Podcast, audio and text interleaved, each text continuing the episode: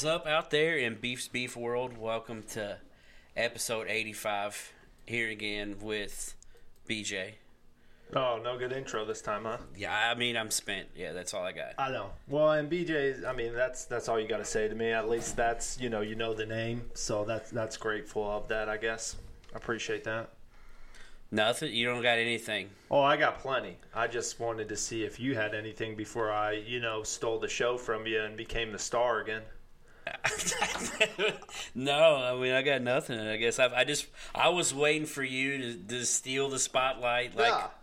Well, this is what I want to say about the number 85. It's the product of two prime numbers, 5 and 17, which therefore makes it a bi prime number. So, educated people know what I'm speaking of here. well, I know what that I know what that means. I mean, do you know what do you know what that statement means? Yeah, I just told you the statement, so of course I know what it means. And even further, it's the 24th biprime number, not counting perfect squares, of course. Now, sports reference, because we are a sports podcast, obviously somebody changed their name to the Spanish version of 85. Ron Artest. Very close. Mr. Chad Ocho Ochocinco. So there's your Which 85. I, I loved Chad Johnson. I loved all his antics, but that was the dumbest thing because it's not Ocho Cinco. Right. It's Ochenta Cinco. Right. But maybe that was already taken. So he had to go with Ocho Cinco. It's a last name. It doesn't matter if it's taken. There's more than one Leffler. That's a good point. That is a very fair point. But he was matter. clearly doing it to become more popular. And if anybody did have the Ochenta, Ochenta y Cinco, Ochenta Cinco. or, or Ochenta, are you sure it's Ochenta Cinco? Ochenta Cinco. I'm just saying, I don't know if we should trust. Like, I, I'll believe it for now until proven otherwise. That's what I'll say. So yeah, that's your sport reference. And then um, also, you know, classic movie that you love, Alien Three. It's the uh, IQ and nickname of Aaron. I've literally never seen Alien Three. You you told me it was probably top top three favorites of all time for It's you. top three favorite of the Alien movies. yeah. So a Uh, classic. Och- Ochenta y Cinco. Yeah, says Wikipedia. 85. There you go. I was right. I was right. You didn't have to bring your Spanish girlfriend in to teach me that lesson. bro. Rosetta. Her name is Rosetta Stone. She's pretty. Yeah. I By the get- way, Yeah. if you're done with 85, I like to bring something else to the table. Okay. The, the, the Reese's Holiday Eggs are the champions. Despite what BJ thought was going to happen, You don't, smashed the Kit Kats. Smashed them. shouldn't be allowed to have two champions in one year. You already had your fun with the Patriots. There's no way that Reese's peanut butter egg should have won. I blame the people. Well, no, because you had the champion in the dunk contest. Uh, that You wasn't had- somebody who was out cheering for. You had two Tar Heels in there. Yeah, but I wasn't. I mean, You was- were cheered for both of them. Yeah, but it's a. You just referenced the dunk contest in comparison with the Lombardi Trophy. No, in comparison just- with the illustrious Beef's Beef Candy of the Year. It is. I, no, that's candy. Uh, that's the goat candy. That's that. That's Until our- next year, when our votes, meaning me and my people, my compadres, my gang. I mean, I shouldn't say on air that it's a gang, but it's probably classified as a gang. So I'm I'm making an executive order right here. Okay, you're allowed to do We're that. we're we're changing the names of our brackets. No more is it going to be.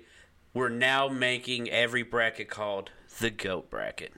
Every one of them, because I say it all the time anyway, and Daniel always gets tired of it. So we're calling every bracket the goat bracket of whatever it is. I hope D says that goat is overused. Oh, he so- has said that. Yeah, so because that's a good argument in my opinion. So therefore, we need to create our own version. But I get what you're saying. It is the reigning, defending champion of the world, thanks to the people. Absolutely. Yeah, because that's not who I would have voted for. We have no electoral college here at Beef's Beef. We are straight popular vote. Correct. Uh, this isn't the presidential election. We don't have BJ in there voting for who he thinks would do it like the electoral college. But we won't go into politics because I. You that's know what I've got a problem with?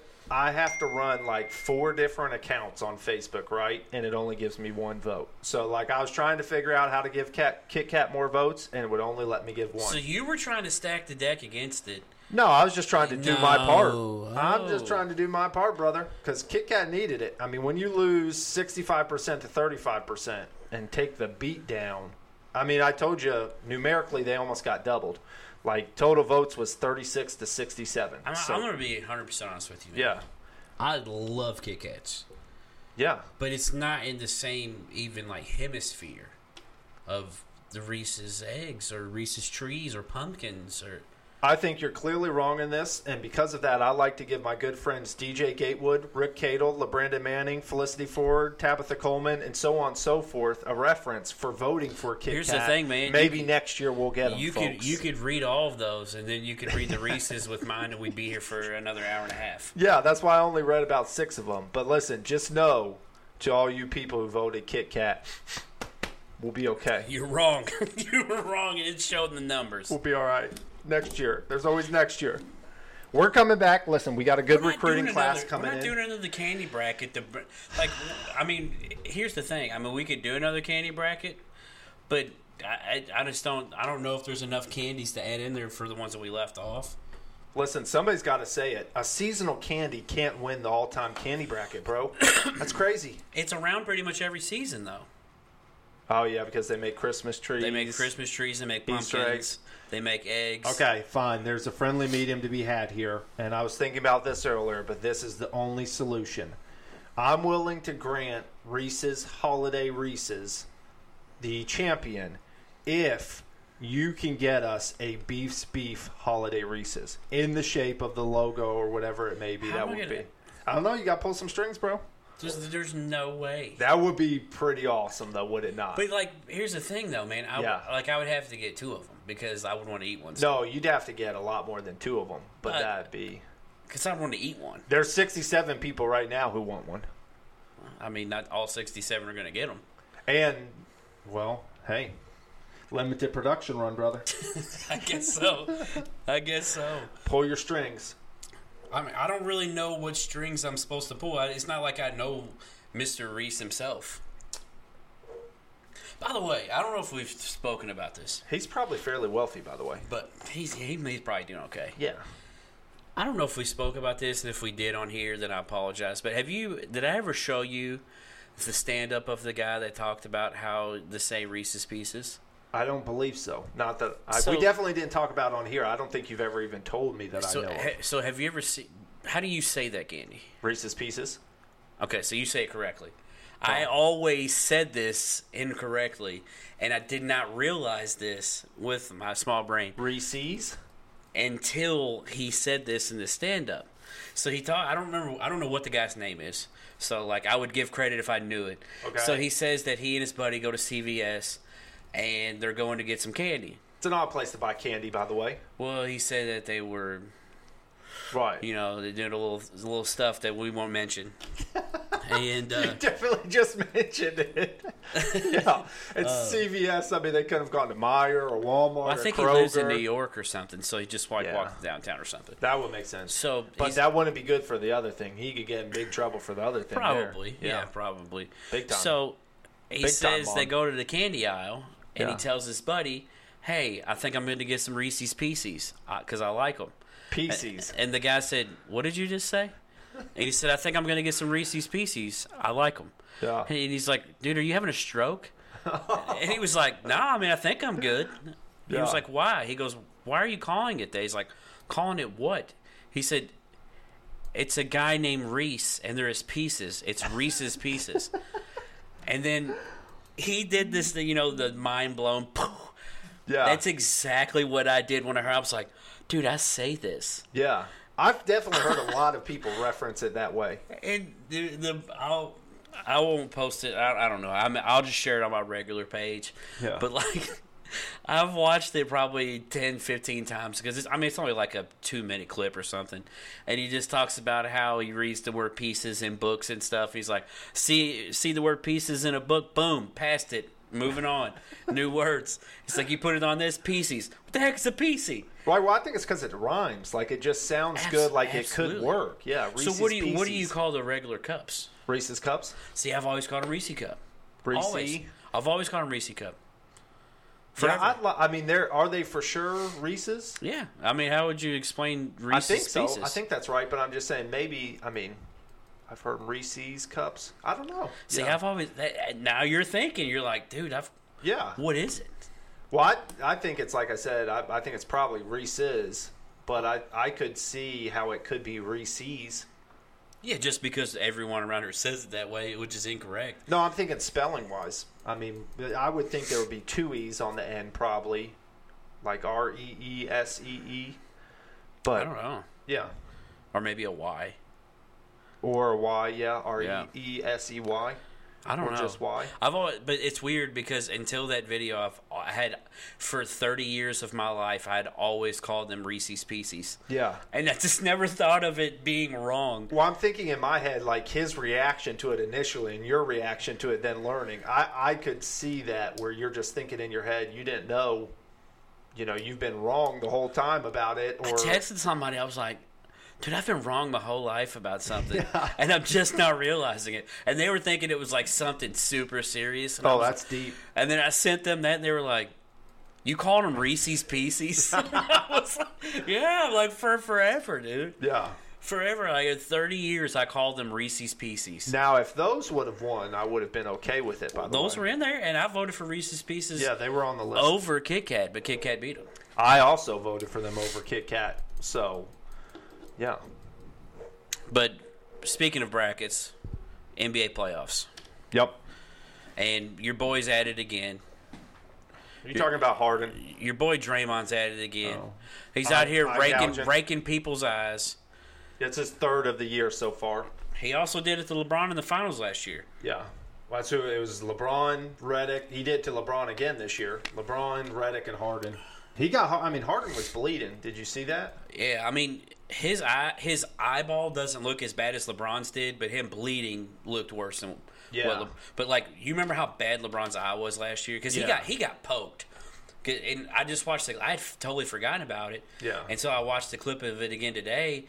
He literally went up and just like put his hand forward and poked LeBron right in the face. Yeah, that one's a lot worse. They were talking about with Harden last night. Was it intentional? The Harden one did not look intentional at all to me. The LeBron one kind of almost did look intentional because his hand, like he Yeah. was looking up here and his hand just goes straight for his face. Yeah, it's tough to say it's intentional, but I could see there being a conversation over that more than the Harden one. Like the Harden one, he doesn't like gouge.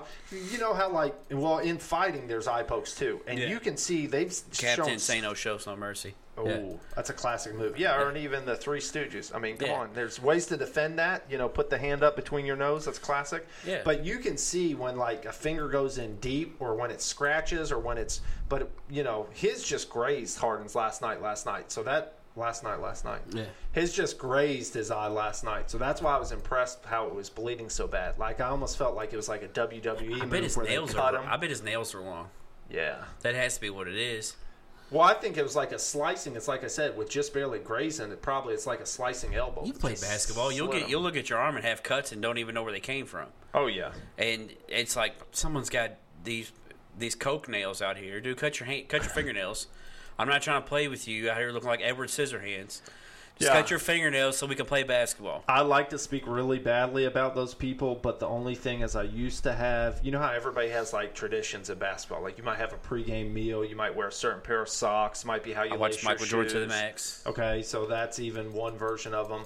My everybody has something different. Mine was I could not. It was like Samson from the Bible, like how he cut his hair and lost his powers. If I cut my fingernails like the day of or the game before, I had a terrible game. So now I'm actually the polar opposite of it, where I've gotten into the habit of like I've changed my thinking on it. So like I almost do it on the day of because then I'm like, oh yeah, I can actually play better. But yeah, in high school, so they'd get. I mean, when you're playing three times a week, I wasn't cutting them at all that week, so it was getting pretty bad. By the way, I just thought of this.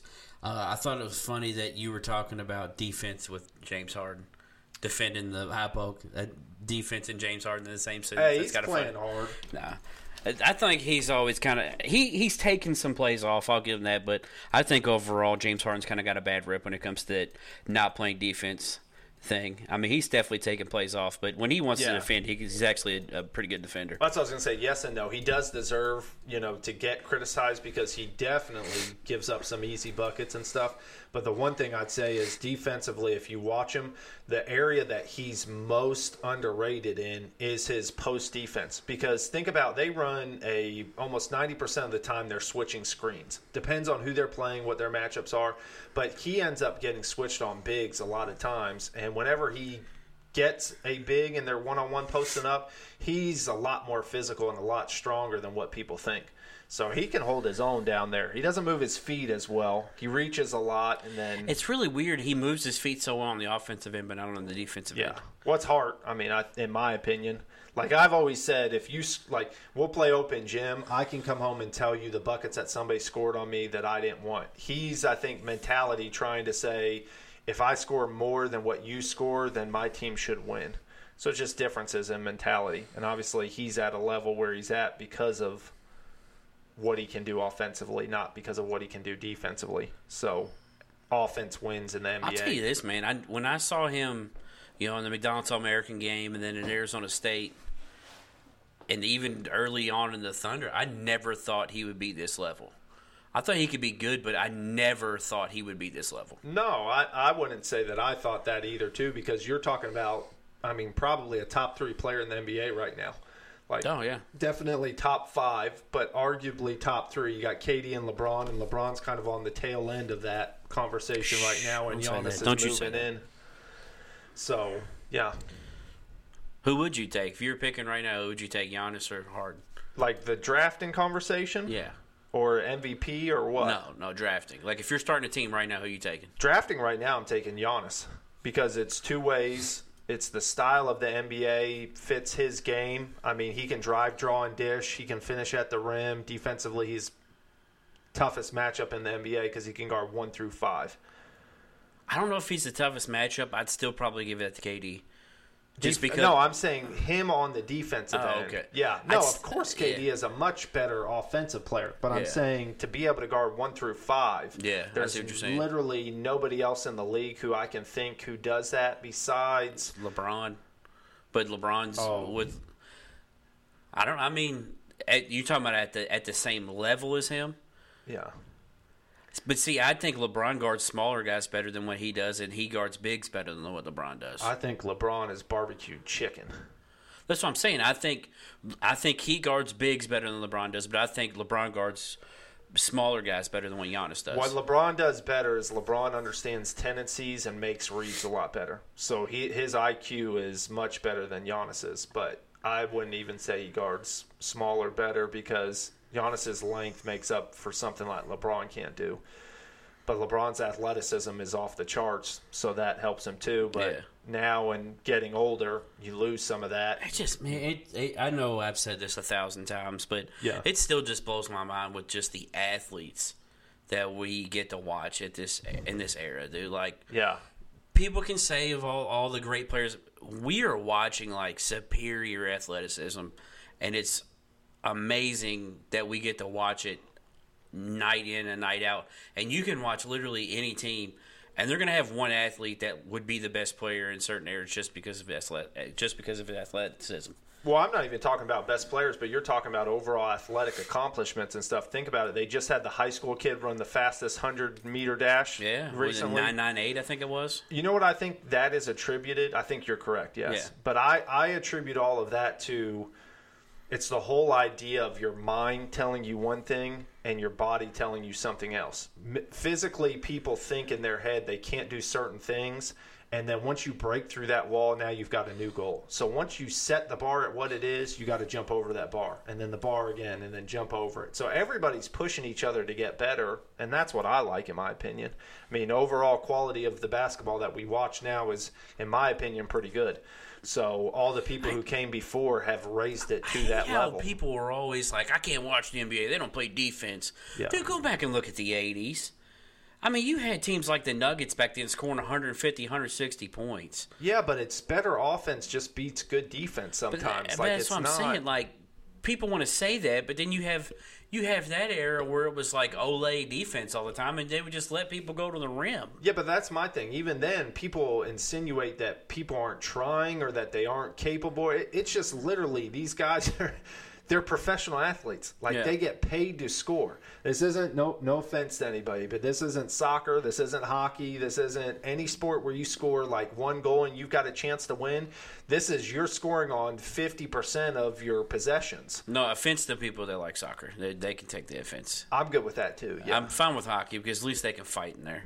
yeah, I do hockey in person is actually pretty cool. Yeah. We used to have the frogs. The remember? river, the river frogs. Yep. Oh yeah, I, I went to went, them a I caught times. a puck one time at one of those. I don't know if it was thrown or if they hit it in there because I was pretty young. But I remember I had a puck going home, and I remember thinking, dude, that thing. Like all I could think about is if I'm a goalie or somebody else, and they're shooting this thing at me, that's bad news, bro. Oh yeah, it is bad news. is not fun. And also, how does this glass hold up? Like when they're shooting these shots and it hits this glass, how's this not going to come through like a bullet and kill me? So Yeah, yeah, it was scary.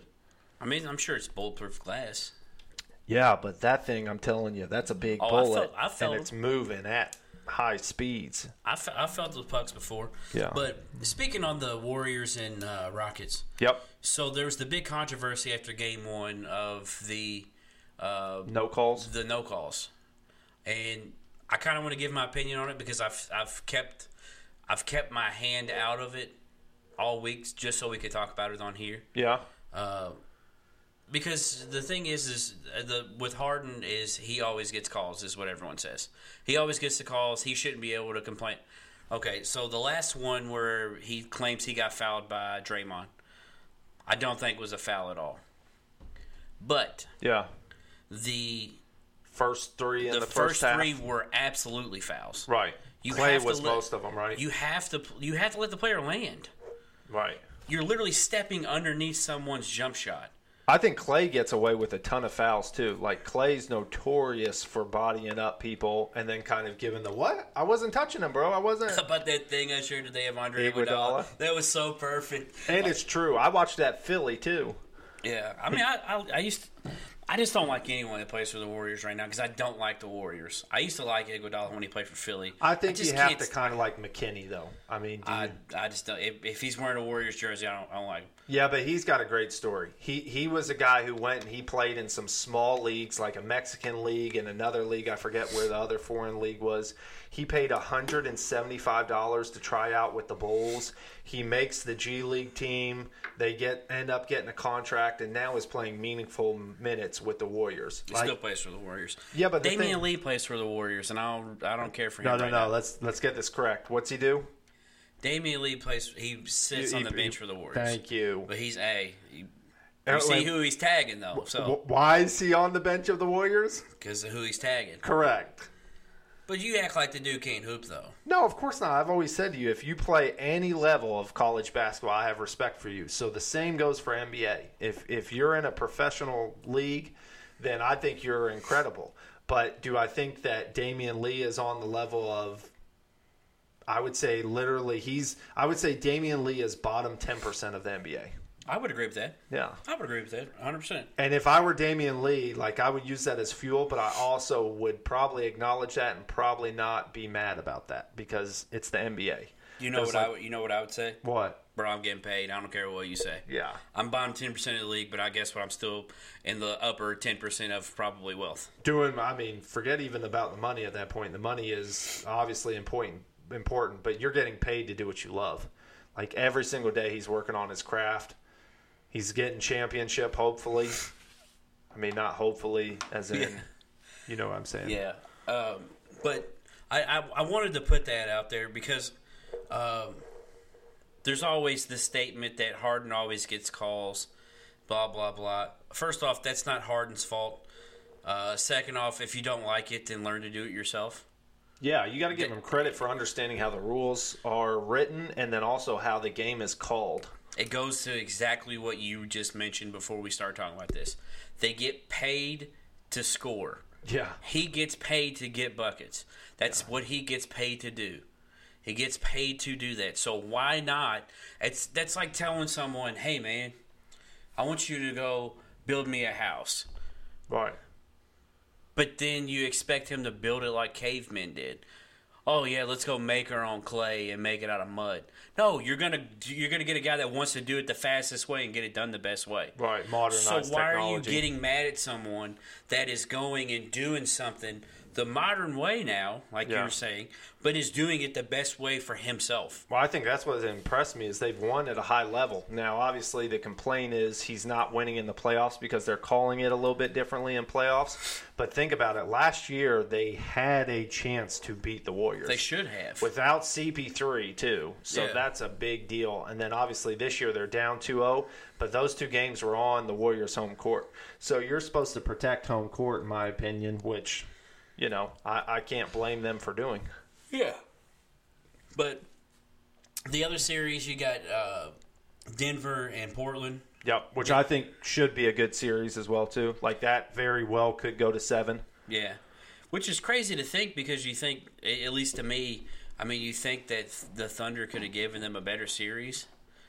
And, I mean, man, I, I don't know. Matchup wise, I think you're correct because I think Adams on Jokic is a much better matchup. Even though uh, Jokic is is not mobile in the sense of quick, but he's mobile in the sense of he runs a lot of high screen and roll action and pick and pop action and, and things of that nature.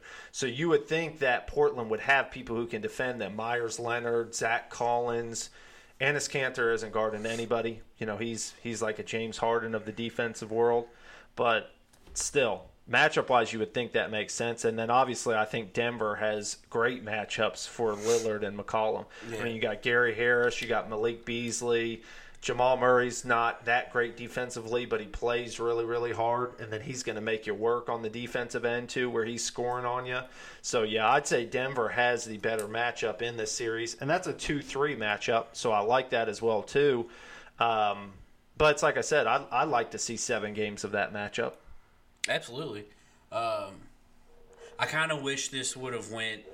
Um, again, this is it's Houston's fault because Golden State did what they needed to do.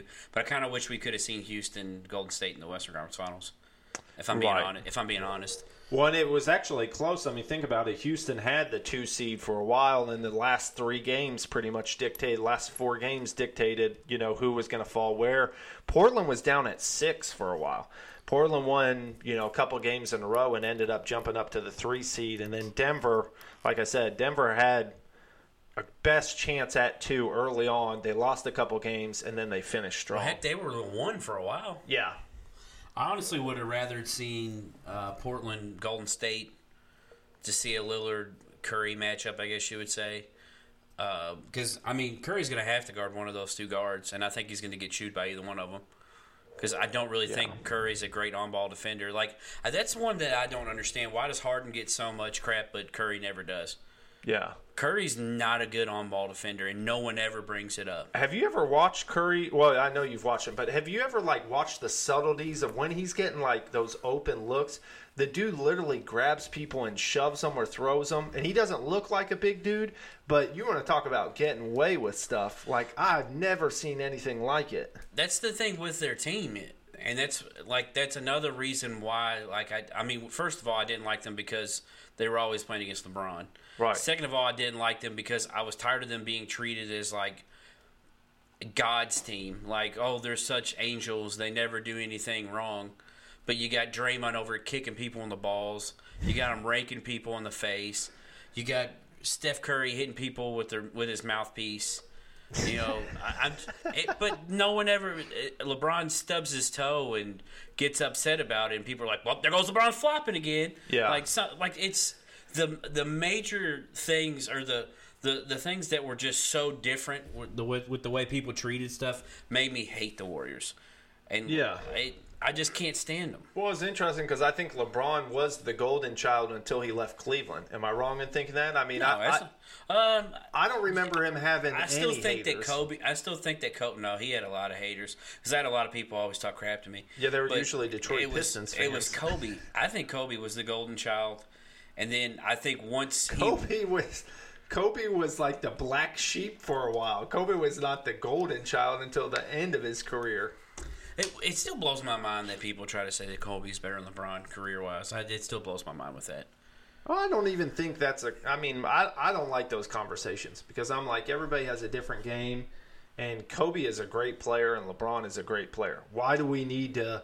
Why in today's culture do we have to say one of them is quote unquote the goat or one of them is better than the other one? Because like, that's what we do. yeah, but in this That's why case, we have candy brackets, BJ. it, I'm good with the candy brackets, but in this case, we're talking about a five on five sport where there's 12 players on a roster, and then you're wanting a one on one matchup. To me, that makes no sense. That's like, hey, in, in chess, the queen is the best player. Well, okay, that's great. Like, what does that mean? Can you win without your queen? Yeah. Can you? I mean, probably not a good reference at all. Probably a terrible reference, but you see where I'm going. You know what I'm saying? Yeah, LeBron's better. I don't even think Kobe's the best Laker. I don't think Kobe is the is. I think Kobe is the third best Laker of all time. Yeah, the definition of all those roles are very important. I mean, that's the thing. Kareem's got to be in the conversation, and then Magic's got to be in the conversation. I would. Here's what- here's where you call me crazy. I would put James Worthy. No, no, no. You had the you had the you had the number one right, in my opinion, Yeah. with Magic. I think Magic's the best Laker. Over Kareem. I don't think Kareem is top three Lakers. I think Kareem. I think it's Magic, Shaq, Kobe, Kareem. Yeah, it's tough. And see, here's the thing. I know that. 1st I've of all, Shaq wasn't even a Laker for that long. Second he was of the- all, he was there for a lot longer than what Th- people realize. four years? In in Lakerland, he Yeah. was there eight years. I don't think that's correct. Kobe got drafted in '96. Yeah. He won the title. He was there seven years. He won the title with Man. with Wade in what 05? I don't know. You know, I don't know years well. um, I couldn't even tell Yeah, you. Wade got drafted in 03. They won a title in 05. So he was there eight years.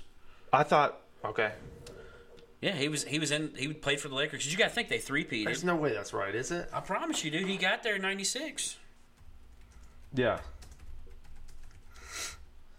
But Yeah. s- still, I, I, I don't understand how you can put Shaq over Kareem as far as what they did for the game and everything. Shaq is probably the most dominant center of all time, I'd say second, and that's that may be- dominant though, using the keyword dominant. Yes, absolutely. I, I think the most dominant player of all time is a center. Who? Will Chamberlain. I mean, Wilt Chamberlain. The dominating numbers that he had were he he was there eight years, '96 to 04. What? Yeah, that's impressive.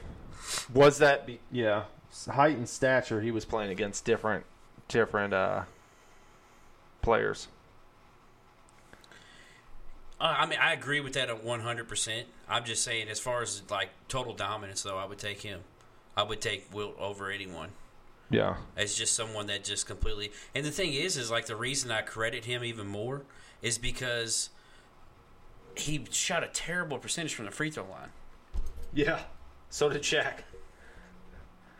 Shaq, did you see the, the whole Shaq and Barkley thing by the way last night? I did. That cracks me up every time because like Shaq's being serious and Barkley just eggs him on Well, even more. Shaq's being serious, and all the other three are literally either laughing at him or making fun of him. Yeah, which It- is always how it is too. EJ sometimes you can tell he's getting uncomfortable. Like he's like, "Oh yeah, I know where this is going." And then even too, EJ's gotten more relaxed with what Shaq is saying because I mean, he was dropping some bombs last night where they were just letting it fly. They're like, "All right, here it goes." He's gonna move some furniture around. That's my favorite. By the way, did you watch any what they even referenced in that the Felipe Lopez thirty for thirty? Did you watch any of it? No, Oh, it was really good. Yeah. I didn't finish the whole thing because I forgot it was on, but I had DVR'd it. yeah, So I watched it until late, dude. It's really, really good. It's sad though, is it? because you realize that, like, I mean, do you know the story about Felipe Lopez at all? I don't know it as well as I should. No, So I, I, I didn't either. So don't feel bad. So, I mean, I'm not gonna ruin the movie for anybody because the dude is a real person. Yeah. And like, literally, all you had to do is just Google this guy's name. And You can. I'd always heard of Felipe Lopez, but I didn't really know that much about him. yeah, So Felipe Lopez was pretty much like Michael Jordan again, like the second coming of Jordan. He was the number one rated player in college basketball. So from where? he grew up in the Dominican Republic. His parents, when he was tw- 12 years old, uh, took them all to, or they were all sitting down at dinner, and his dad was like, "All right, we're moving to America. We're just we're gonna move to America." Pursue a better life. Yeah, and he was the weird kid in Dominican Republic because he loved playing basketball. Now everyone in Dominican Republic played baseball. Yeah. So they go to the wherever you go to get your visas. I can't remember what it's called, and they grant everyone visas except for the youngest two kids. so he gets left there, and his sister get left there, and they're twelve. He's thirteen, and his sister's like fourteen or fifteen. So they still went though. oh yeah, they still went Man. and uh, he tells a story about how like he used to go and steal wood from people's yards and stuff. That had extra wood for this lady that cooked meat and she would give him extra meat and stuff. And then finally after two years his parents got to come back and they brought him. Yeah. so he comes to america in eighth grade. He's a sixth three eighth grader and he's just an athletic freak. And he's and he didn't understand english and people thought that because he was so tall that he had failed so like he said that people used to come up to him and be like, "Felipe, are you dumb?" Yeah. And he'd be like, "Yeah, yeah," and he would go like he was dunking the ball because he could dunk. So he was like, "This whole time I thought people were being my friend and being friendly, but they were asking if I was dumb." Right. Like, so long story short, basically the the guy blows up. Number one player from the time he's a freshman in high school. Number one player in the nation. Uh, Iverson's in his class. A couple other big people are in his class, like senior class, and he's the number one rated player. Okay. So by the end of his career, he's a McDonald's All American. Wins the MVP of a of a uh, tournament down in South Carolina that Kevin Garnett's in. Just completely torches Kevin Garnett's team. Wins the MVP of that. Wins the MVP of the state tournament. Wins the MVP of the Magic Johnson All Star game. Wins the MVP of the McDonald's game. Wins Gatorade Player of the Year. Wins everything. Number one player in the nation. Yeah. Sonny Vaccaro, The shoe man. The Shoe Man. If you haven't seen that 30 for 30 either, that's another great one. Yeah. Fantastic movie. Uh, He's a storyteller. Oh, absolutely. It, he tells this family, he says, "Look, Felipe, you need to cash in right now." He actually had an offer. I forgot to mention this. He actually had an offer as a junior in high school to go play in Spain for five hundred thousand dollars, and that was just guaranteed money. Yeah. So he would have made more money if he stayed healthy. It was five hundred thousand. Then the next year would have been seven fifty, and he so he'd been making a million dollars as a junior in high school. Yeah. So It's like a young Luka Doncic, 14, much. making money. Pretty much. Vaccaro says after his senior year, because he decides to stay there, he played for Rice High School, School of Edgar Sosa. Um, he decides to stay in high school. They win their first state title since the '60s, and he uh, he says, "All right, you should go to the NBA." And his family's like, his mom's like, "Nah, he's way too skinny." I don't think he should, but at the end of the day, I'm going to let him pretty much make his decision. But I'm giving my two cents worth. We're a really tight knit family, so I don't. I think if he goes now, he's going to get eaten alive. Yeah. So he goes to St. John's.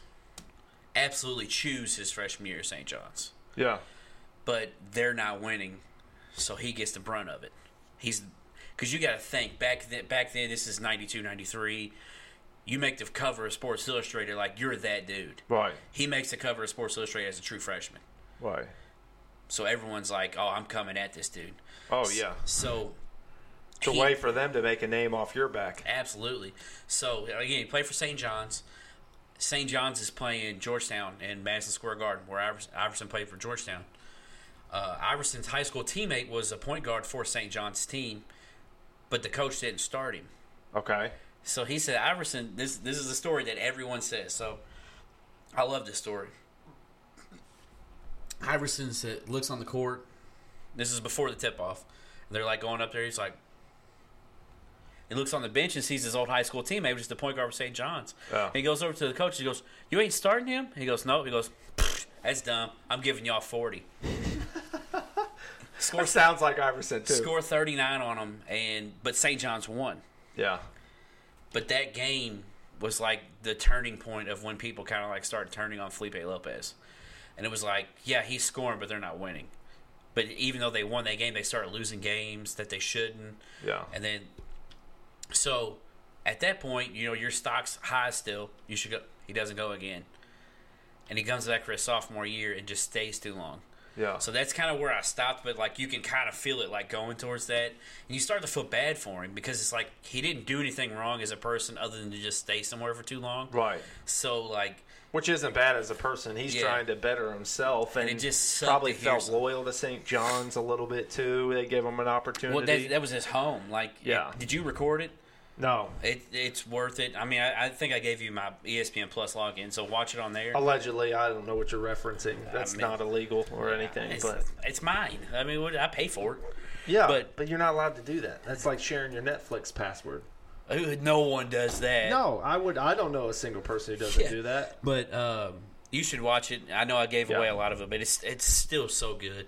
And Yeah. I'm gonna finish it. I'm gonna finish the rest of it tonight, just because of how great. Uh, I mean, it was really good. It was just like it's like 11:40 or it's like 11:15. I need to go to bed. Yeah.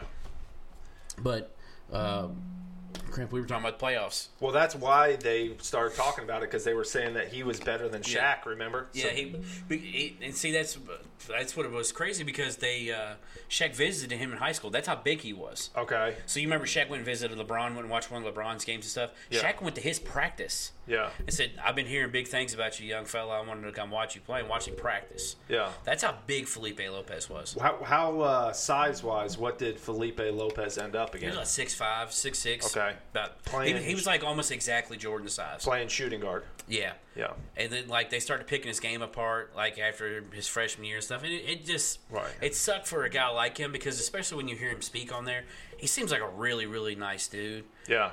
And of course they're gonna brush him the way that they want to, but like there was never any like bad things. At least again, I didn't finish the movie, but Right. there was never any like bad things that he had done that As had put person. him. At, yeah. Yeah. It just he stayed somewhere too long. Well, and that's the thing with like people like Langford and stuff. Obviously, Langford's a local legend, so that's why I bring up him. But I think he'd be hurting himself by staying another year at IU. And even what we talked about before, where if he were to play in the NIT, he probably doesn't have much to gain. Yeah. So I understand the mindset of all that, but that that stinks to have somebody fall like that, go through those type of things. Which talking about falling to, yeah, the Sixers falling to Toronto in that first game. I mean, they came back and won the next one, so that's a one-one series. But I expect that one to be a tough series. And then same thing with Milwaukee falling to Boston. Um, Your boy put his foot in his mouth again. I can't. I'm not. I'm sorry I called him your boy, but you Yeah. did kind of defend him that day. But Paul Pierce is an idiot. why? You didn't the- hear him after game one? Yeah, he's pretty confident. Oh, series over. And Yeah. then, then then they called him on his BS like right to his face again. Yeah, Didn't you just say this team was a championship contender right before this, or a champion? Yeah, they were going to contend for a championship. Yeah, but yeah, it's, yeah, yeah. Well, they are contending for a championship, the championship over the Boston Celtics. He's an idiot. He, I can't. But this is the thing about the East Coast. These are the four teams that we all expected. Nobody expected anything different, and these are the four matchups that we expected once we saw them get into the playoffs. Now is when the fun really starts for the East, or obviously, you know, two games ago for each of them. So matchup wise, you've got some great matchups, and then these should be both six game series it at least. just blows my mind that the Sixers aren't better with the talent they have in Yeah, that starting but five. having all the pieces come in and this year and then last year, think about it. They just got Jimmy Butler early in this year's season. They just got Tobias Harris two months ago. I mean, how how do you figure out? They just got Jonathan Jonathan Simmons a month and a half ago. How do you figure out how to all play and where tendencies are? You just got Greg Monroe two weeks ago. You just got Boban Marvan- Marjanovic. Bobo. Yeah. So Bravo. all, all these pieces are brand new pieces. The only pieces that stayed the same that are true players on the court, Embiid and Simmons, and then Redick has been there for a minute. By the way, you may be biased in this, but Yeah. I, I, I don't dislike them. But has any have has there ever been a pair of people that have turned into villains quicker than Simmons and Embiid than what these two have, and pretty much just during this playoffs? Embiid has kind of like been going at it gradually, but like everyone is starting to really, really hate them, especially Embiid. Yeah, I see more Simmons hate than Embiid because Embiid has the comical side to him, where Embiid's just giving out crud to everybody. Like Embiid was the one who was pulling up at the uh, random outdoor courts and then dunking on people. Like me and you would be out there playing, he'd just pull Yeah. up and then dunk on us. You know what I mean? So I love that type of stuff. And then him him dropping. I figured you love the three one series lead. Oh, I don't. Here's the thing: I don't dislike either one of them. Yeah. I, they don't bother me. I, I don't like some of the necessarily. I think that that maybe elbow on what's his face was kind of dirty Jarrett by Allen. Embiid. I thought that was kind of dirty, and the kind of joke about that that kind of rubbed me the wrong way. Yeah. But everything else he does, I'm with you. I think it's comical. Yeah. But I can see how it would rub people the wrong way. Oh, he's a competitor too. It's one of those things you can tell somebody like that doesn't like to lose. So he's he's going to play dirty. He's going to do whatever it takes to win.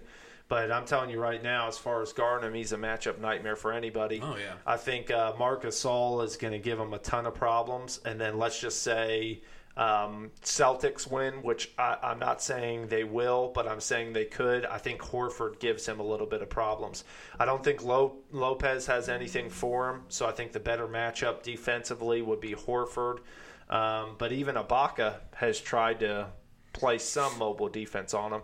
So yeah, Simmons is the one who they're giving credit to. I saw a meme the other day and it was pretty comical to me, but they showed a picture of Simmons' form, and he's a left-handed shooter. But when you look at his jump shot, he's got his right elbow tucked in, and then he's got his left el- uh, elbow cockeyed out to the side. He looks like he's shooting with a right hand form, but he's shooting a left handed jump shot. So it's like side spinning on it. So he's got his thing is he said, you know, he never had to shoot. Like he was always able to drive and finish over around because he was faster, bigger, It's not an stronger. excuse anymore, dude. You're a professional. Yep. I'm, I'm, learn to shoot. He works on it a ton, but the thing that everybody says that I agree with is you don't like your reps come in practices and then the off season is when you start adding it into your game. Now in the playoffs you don't go, okay, I can do that. And you you know, you know my mentality as far as playing. Even if you have an open, wide open three, you know, depending who you are on your team, I think there's an easier bucket to be had. And then part of the thing I think with that is getting your teammates involved, and that's his mentality. Like he's he's a guy who, if he scores, it's in transition, or it's off of a downhill drive, or it's off a back cut, something like that. So he's getting high efficient looks. Like I don't think what Dudley said was necessarily wrong. I think he could have said it in a better way, but I don't. He's Yeah. Simmons is definitely way better in transition than he is in half court. Yeah, I think the wording of it was disrespectful on a personal Absolutely, yeah, level. I agree and so that. I don't think you want to light that fire under a player like that. And you look and what he'd come out and have the next game 38. So you just don't want to do that. But what he said in theory was correct as far as he's more predominantly transition based. And then I mean the dude's 6'11 as a point guard. Yeah. Like, what are you expecting? I mean, do you think he's going to shoot the ball like a KD or a Steph Curry or a, I mean KD's seven foot, but KD's also not a point guard. Yeah. Could be, but he doesn't have the passing skills that Simmons does. That's the only thing he doesn't have, probably. To the funniest uh, meme video that I saw of Ben Simmons because it was the video of him shooting the threes and In the corner, no, in top of the key, okay. and it said when you. When you drink and you start shooting and you start sending texts out to girls on your phone, and he just kept missing. Oh, dude, I was dying. Yeah. I was like, yeah, that's that's so funny. I Yeah. mean, not that I've done that, but it's I just think it's funny. Right. So there were some fights this past weekend. There was. There's a lot of good ones. I mean, UFC and Bellator both had a card, and uh, UFC has got that deal with ESPN Plus now. So it's kind of interesting. It's kind of good and bad. It's like I said, I, I liked it better on Fox, but you had a classic guy in Jacare Souza who anybody who watches MMA will know who that is, and he's fighting a young up and comer, Jack Hermansson, and Hermansson put it on him, bro. And it was very impressive because he took a lot of tough body shots. I mean, in, in fighting, you think of people typically going to headshots, but you don't realize how bad those body shots hurt and uh, he ate a lot of damage and kept moving forward. You had the former Dallas Cowboy and Carolina Panther. Dude, he tore that guy to shreds. Did you? This is the funniest thing. I, I don't think you saw it, but did you see what um, Dana White said about the guy he was fighting after it? So the guy is nine and three, Dmitry Smoliakov, right? And Hardy finishes him in the first round in basically three minutes. He finishes him, right? Dana White's exact words were, "I'd like to see the nine wins by that Dimitri guy," because he was talking about like analysts that maybe he was beating sarcastically. Like he had nothing for him. I mean, it's a Russian dude, so you know he's a hardened individual. Like being raised in Russia, from what I hear, is pretty tough. Yeah. And then obviously there's a couple of guys who are either champions or contenders, Khabib being one of them. Yeah. So yeah, I wouldn't want to mess with him, but he, he just got ran through. And then uh, they're pushing Hardy. I mean, Hardy's six and one, and they're going to push him up pretty quickly because there's not many heavyweights up there. So I wouldn't be surprised to see him fighting some big name guys in the future. Um, actually, one of the guys who he kind of qu- called out was uh, Derrick Lewis. Remember the guy? Oh who we, yeah, Popeyes. yeah, and Yeah. Um, he's he's hot under his britches, guy. So yeah, that was pretty comical for me to see because I think Derrick Lewis would put a beat down on him, and they also have had some back and forth banner where Derrick Lewis has talked about him beating women, and he said he's going to beat him like the woman he used to beat, and basically, Ooh, yeah, man, that, I don't. That's a little too far for me. yes and no because if you know Derrick Lewis, there's not many lines that he doesn't cross. I'm talking about Hardy saying that. Like that's no, kinda- Derrick Lewis said that. yeah, he said that didn't Hardy Hardy, was the one that got in trouble for beating women, Correct. and he says he gave him crap for beating women, Derrick Lewis gave Hardy crap for and it. then he said his line. Oh, so he was saying to Hardy, Yeah. "I'm going to beat you like the women you used to beat." Yes. I thought Hardy came back and said, "I'm going to beat you like the woman that I beat." That's why. That's why I was like, "Man, that's that's too far." If you want to embrace the villain role, that's Yeah. a good way to do it Yeah, right I was like, there. "Whoa, that's way too far." Yeah, the rumor had it was they, that he threw the girl down on a bed full of guns too. So it wasn't just like physical intimidation. That's like life. Talk about Russian roulette. Jeez. Yeah, you you hit the wrong trigger there. That's Yeah, absolutely, absolutely. But then the other one that I thought was a really fun fight was two guys that I really enjoy, Mike Perry and Alex Cowboy Oliveira. And it's funny because Perry just fought. Wait, his last name is Aloe Vera, yeah, Oliveira. like the stuff you put on sunburns. I like the Brazilian. There's a couple of Oliveiras, but yeah, you could probably use some aloe vera. Yeah, aloe vera. That's what you put on sunburns. You want me to tell you a crazy story about Cowboy Oliveira? I'm all, I'm always down for crazy stories. So it's Brazil, right? And there's Sao Paulo, and there's some pretty crazy places down there, right? Um, don't know the full extent of the story, but he was injured by a grenade down there. like an ugly girl. Uh, I I would say he probably wished it was a grenade that he had to fall on in that nature. but yeah, there was basically a scuffle. I'm and- sorry, I just quoted that show, but So yeah, you you never know what could happen in Brazil. But anyways, this is Perry. So Perry's fought two Cowboys in a row. The last one was Donald Cowboy Cerrone, and that was a in training house beef. And he lost to him, and now he righted the ship and beat the other cowboy. I don't know of any other cowboys that he can fight next. But anyways, Perry looked really good. And- Hardy. yeah, Hardy used to be a cowboy. that's true. I don't think Perry does well against Hardy. Hardy's like 260, I believe. He, he- and uh, Perry's 185, 170, 170.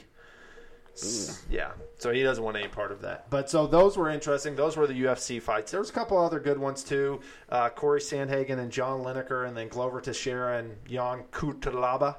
But we won't go over those. And then this is what I told you about earlier. I wanted to talk about. So Bellator had some fights as well too, which Bellator. I told you is pushing UFC to become better and better, and I really love Bellator. Like, what would you compare it to? Is there anything in other, in any other sports that's maybe it's No. comparison? Like you would want to say with NFL, the AAFL, because they do certain things. No, they just got closed now. Well, that's yeah. what I'm saying. You would want to say them because they're doing different things, adding to it, but really there's no competition. So I guess it's kind of like soccer where there's like different leagues in Europe that compete with each other and stuff like that. But I can't think of any sports reference off the top of my head besides that that would be that. I just think it's better for these fighters because think about it. These fighters are independent contractors, so Mm-hmm. you're not on a team, so you've got an opportunity to go to different places. So these guys, when they fight UFC, they're not signed to UFC. Yes and no. They are signed to UFC, but it's they're getting paid on an individ, individual contract rating, and they're not like um, you, you sign a fight deal. So you'll sign five fights with them. UFC gets you those fights whenever they can. Typically, they're a win and show fight deal. So let's say you show up and you make the fight, you get half of your paycheck. If you win, you get the other half of your paycheck. So that's tough right there. And what people don't understand too is almost all fighters that come into the UFC, unless you've made a big name somewhere else, like you're Yeah. coming from kickboxing, you're coming from, you know, your Greg Hardy or whatever it may be, are making what they call 10 and 10. $10,000 to show up and $10,000 to win. And think about all the money they had to pay to get there, all the money they have to pay to fuel their body, all the money they have to pay for their um, training. And then think about the damage that you incur and all the money that you have in medical bills after too. So ten and ten ain't getting you squat. No. Hardy made seventy five and seventy five. I think he made. I know he made one hundred and fifty k for winning. So that's a different ball game. And uh, once you get to that type of level, I could see it being worthwhile. So what you what you got for me? So on Bellator, you had a couple of fights, right? Couple things I wanted to go over is first of all, there was a girl fight, right? And the girls are Ilima-Lei Macfarlane. She defended her title against Veta Arteaga. And Ilima-Lei split this girl so bad that you could actually see her skull in this fight. One of the nastiest things I've ever seen in my life. And it, she's, I mean, Ilima-Lei's a bad chick, right?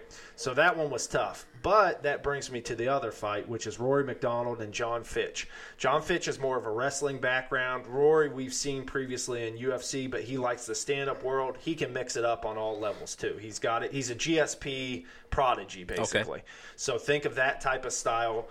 And it ends up being John Fitch throws a wrench in Rory's plans. A lot of people thought this could happen, but the style was just a tough way to go.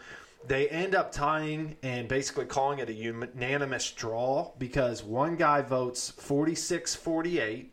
So it ends up being that Fitch won on that card. The other two guys vote 47 47 to tie.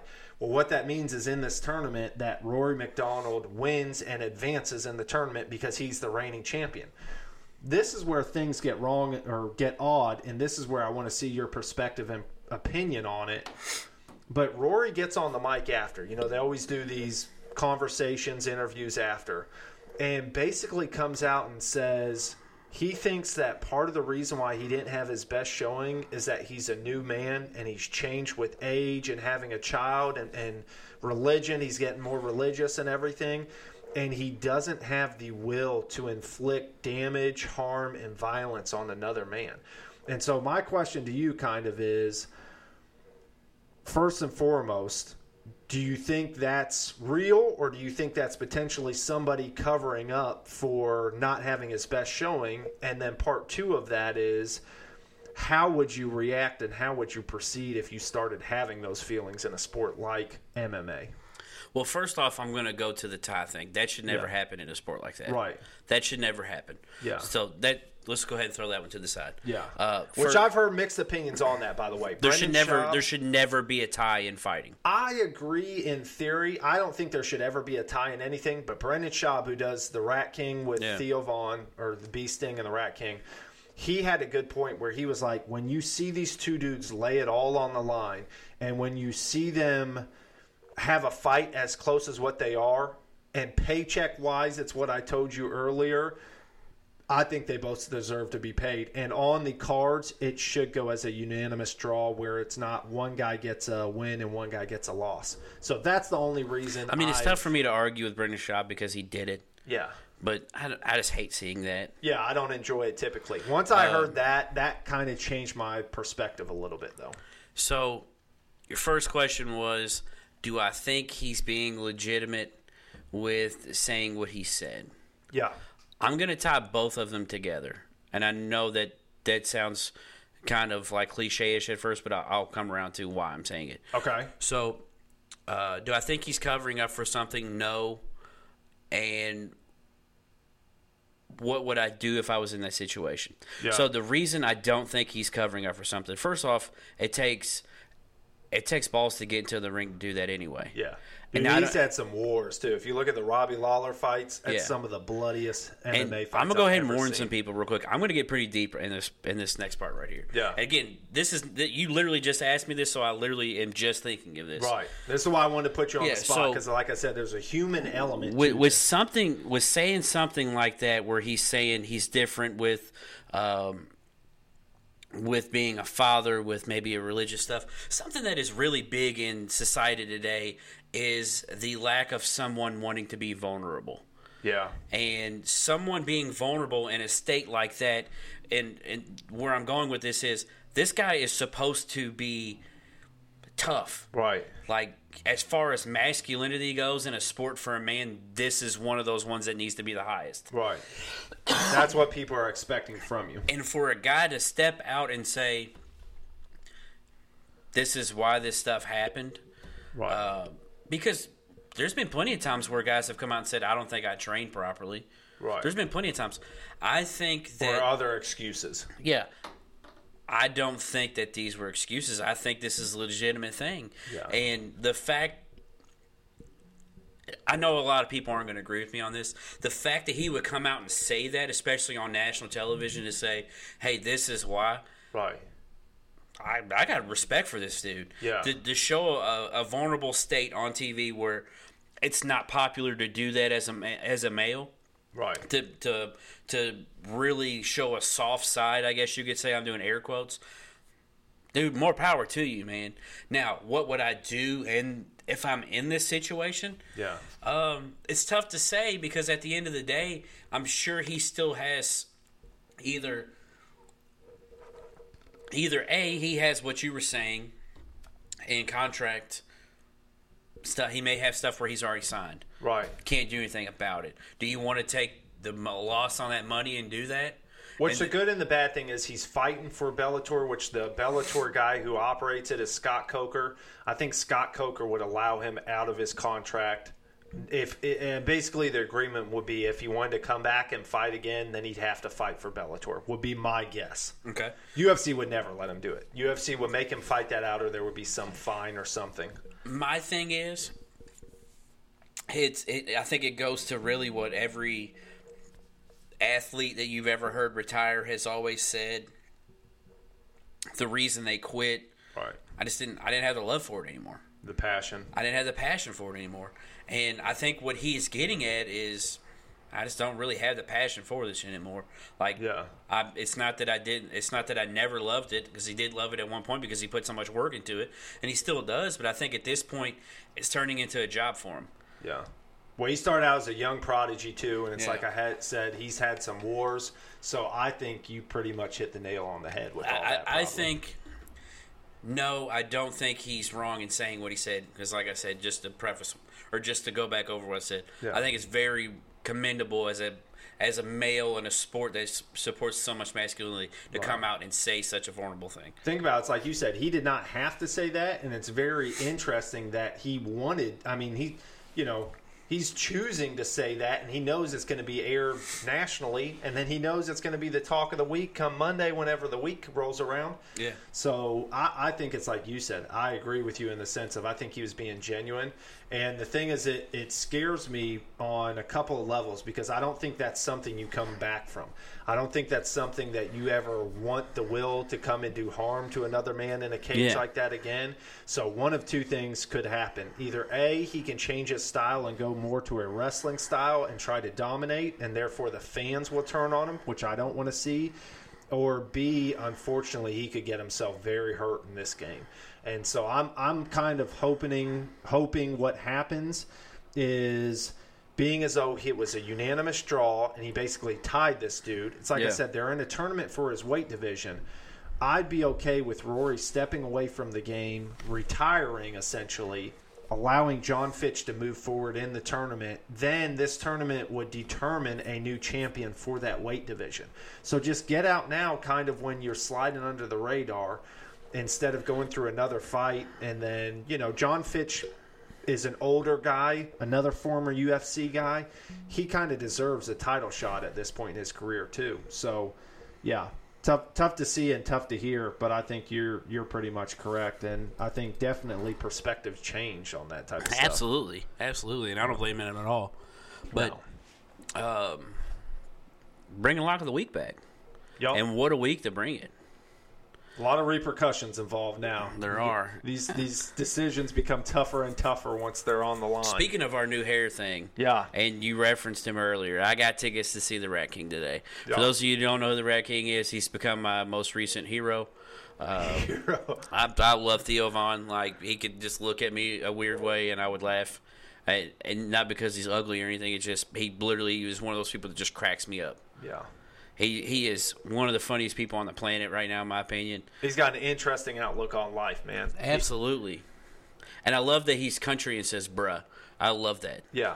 I love that. Well, he says he's from, I believe, Lafayette, Louisiana. Yeah, it's the suburb. It's like the um, my Right. my thing is, is it would be probably like Shepherdsville to Louisville. Yeah. He definitely what he says. It's a smaller town. It's not a big town. Yeah. So he he's got a lot of country as far as what he does, but he's also got the urban aspect. I think he uh, he understands where a lot of people come from too, because he's lived in a lot of different places. He's been on a lot of different shows. He's got a good perspective, and he's a guy who doesn't take himself too seriously. That's Not at I all. like. Yeah. Not at all. I can't wait, dude. I get fifth row seats to see him at, at the Kentucky Center. Yeah. Uh, it's in August. If you haven't seen Theo Von, either A, look up a couple clips of him on YouTube and you'll crack up, or B, look at his net, his Netflix special that's on there, No Offense. It's what it's called, No Offense. I'm not saying No Offense. It's called No Offense. Dude is crazy. Dude. He just, I mean, he has great stories about the the last time that he, or the the time before he got sober, and he went on a cab ride, Right. and when he had to be on the radio at seven in the morning. That's a great story. Just just so many things, dude. That it's like the small the small things is what cracks me up. Yeah, the nuances to his stories are. I mean, you. The thing is, I wonder how much of it all is true and how much he's embellishing. And then you listen to him tell it over and over, and you're like, no, he's really being truthful. He's just a really good storyteller. I don't too. know, man. Like some of he goes. I, I I heard one the other day that he did. I don't remember the exact verbiage or exact words what he said. Yeah. but he said something to Brendan Schaub, and Brendan Schaub was just like, "Wh- "What?" You can't respond to it. Like, dumbfounded. Yeah, and like if you make someone like that speechless, which Brendan Schaub has a lot of, is on a lot of podcasts and has his own couple podcasts as well. Yeah. Like if you can make somebody like that speechless, like you've done a good job. Yeah. And but yeah, side note, I'm going to see him August 17th. Can't wait. Pretty pumped. But that was just a reference to the mullet that BJ will be wearing here in a couple weeks. As well as a reference to all the young, beautiful ladies out there who would like to go see that with Brandon. there could be an extra ticket available potentially. Yeah, because someone else was supposed to go. In the fifth row, Dead center. To be fair, I have two other friends going as well. I bought four tickets, so it's not just me. I'm not going to sit by myself like Steven Glansberg. You know, just that's a that is a, uh super bad reference for all you people out there. But it's it's are you people out there? It's Do you think we got aliens? Is this robots listening to our show? it's Derby week, bro. Correct. And what a week to bring back Lock of the Week. With something week. that we know less of than anything Speak else in the world. for yourself. Yep, All right, I did. speak for yourself. I actually know a jockey who was the first jockey to ever win a million dollar race. Won it in Macau, China. like, do you know him? Know him? I know him personally. He's about four foot nine. Actually, I don't know what height he is. You I talking about shouldn't. Yeah. Greg no. been to China? Greg, you'd have to cut in thirds to be able to ride because I think they say they weigh about 90 pounds roughly. But this this dude, his name's Billy Fox. I ain't weighed 90 pounds since like second grade. That's legit, too. yeah, I don't know. Like, I remember weighed they 90 had this pounds. saying, this little, this little beef story, a little beef nugget. Okay. Uh, there's this little thing at Harvest Homecoming. I remember I was in third grade, man. yeah. and it's guess your weight type deal? No, it was like Oh, this little okay. like uh, little tractor pull thing, but it was the little pedal cart. Yeah. Do you remember that? Do No. those things back in the day? None whatsoever. So like they had certain weight classes, and I remember the cutoff was 100 pounds, and I It's a race, though. You're saying? no, you just had to pull it the farthest. Oh. Uh, yeah, I came in second. I wasn't involved in this type of competition. I came in second I don't think I would have fared so well. because you had long legs. I think just because I was weak more than any, I was fragile. Yeah. See, I weighed 100 pounds, so you thought that I should have, I should have won. I was kind of a, I don't know, I- Ringer. They had you as a ringer. I see that it sucked, me because I was put against like a lot of older kids, Yeah. but because of my weight, but like, like I wasn't as developed. Yeah. Were any of your family members taking side bets on the side? No, I mean Matt. Matt was like first grader, Right. and I, I think Hey, if I had a younger brother, I'd be like, "Hey, bro, you want that twenty dollars side bet? You know what I'm saying?" Yeah, I Matt, got- I see, got Matt, I remember this. I don't know if Matt's going to remember this story. Hopefully, he listens to this and he's like, "Oh man, I remember this." Matt had a uh, remember Big Wheels. Yeah. He had the a big three wheeler or yeah, the, the, big wheel like pedal pedal cart. yeah one pedal big cart, wheel on the front, two wheels in the back. Yeah, a little tricycle type thing. Yeah. So it was a big wheel race, and he was actually in a big wheel race in that same thing. And Ooh. I just happened to go and was like, oh, I want to do this little tractor pull thing. It was just Yeah. like a little pedal cart, and like there was a weight on the back of it, and like the further you went, the heavier it got by, in the front. Okay. So like the weight would move. And that's what it did, and I ended up coming in second. So you just try to get the most distance, Oh, and uh, it's pretty cool. yeah, like I said, little beef nugget. Harvest Homecoming, they've got a bunch of random stuff that they do. I, I like those food, dude. things. Great Yeah. food. No, not that great food. That, Dude, they got great food. Wow, really, bro? They great have- food, dude, chicken you and just said dumplings? great. You used the word great. And They have great food at Harvest Homecoming. no. They don't have great anything at Harvest Homecoming. They've got good. Dude, come on now. Listen, the donuts are decent. I'm not waiting an hour for no donut from anywhere. You just talk to me when you want those donuts because I, I know some people. Well, so do I because you know my buddy Nick, who was in here earlier, who works for Big Fireworks. Okay. He just got them a couple weeks ago and said, "Hey, you want me to bring you some?" And I said, "No." I happen to know the Masons that make those personally. Oh, Yeah. do you like, know their secret recipe? um, I, no. Because guess what? It's not that special. You make a deep fried donut and then you put some glaze on it and boom. I'm going to go ahead and tell you this here, bro. Yeah, tell me. My mom's homemade donuts Yeah, are crushing any donut anywhere. really. Absolutely. Hey, you gave your story earlier. I'm going to give a quick story. Let's when, hear it. When I used to live the trade show life and was doing the light up toy thing, we had a trade show down in Tampa, Florida.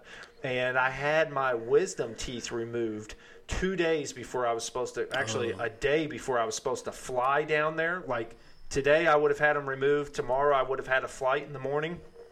Not a good idea. So, needless to say, back that flight up, fly down the next day. I'm having them pop and bleed in the air. Not an enjoyable experience. But we get down there, and there's a vendor across from us who is like, Have you ever had the old Oh Charlie's donuts that had like sugar glaze on them? It's like a glaze, but then it's sugar over top of them. Yeah. So he's like pumping these bad boys out because he's selling the devices to make them. Oh, Charlie's was one of his customers that he sold to.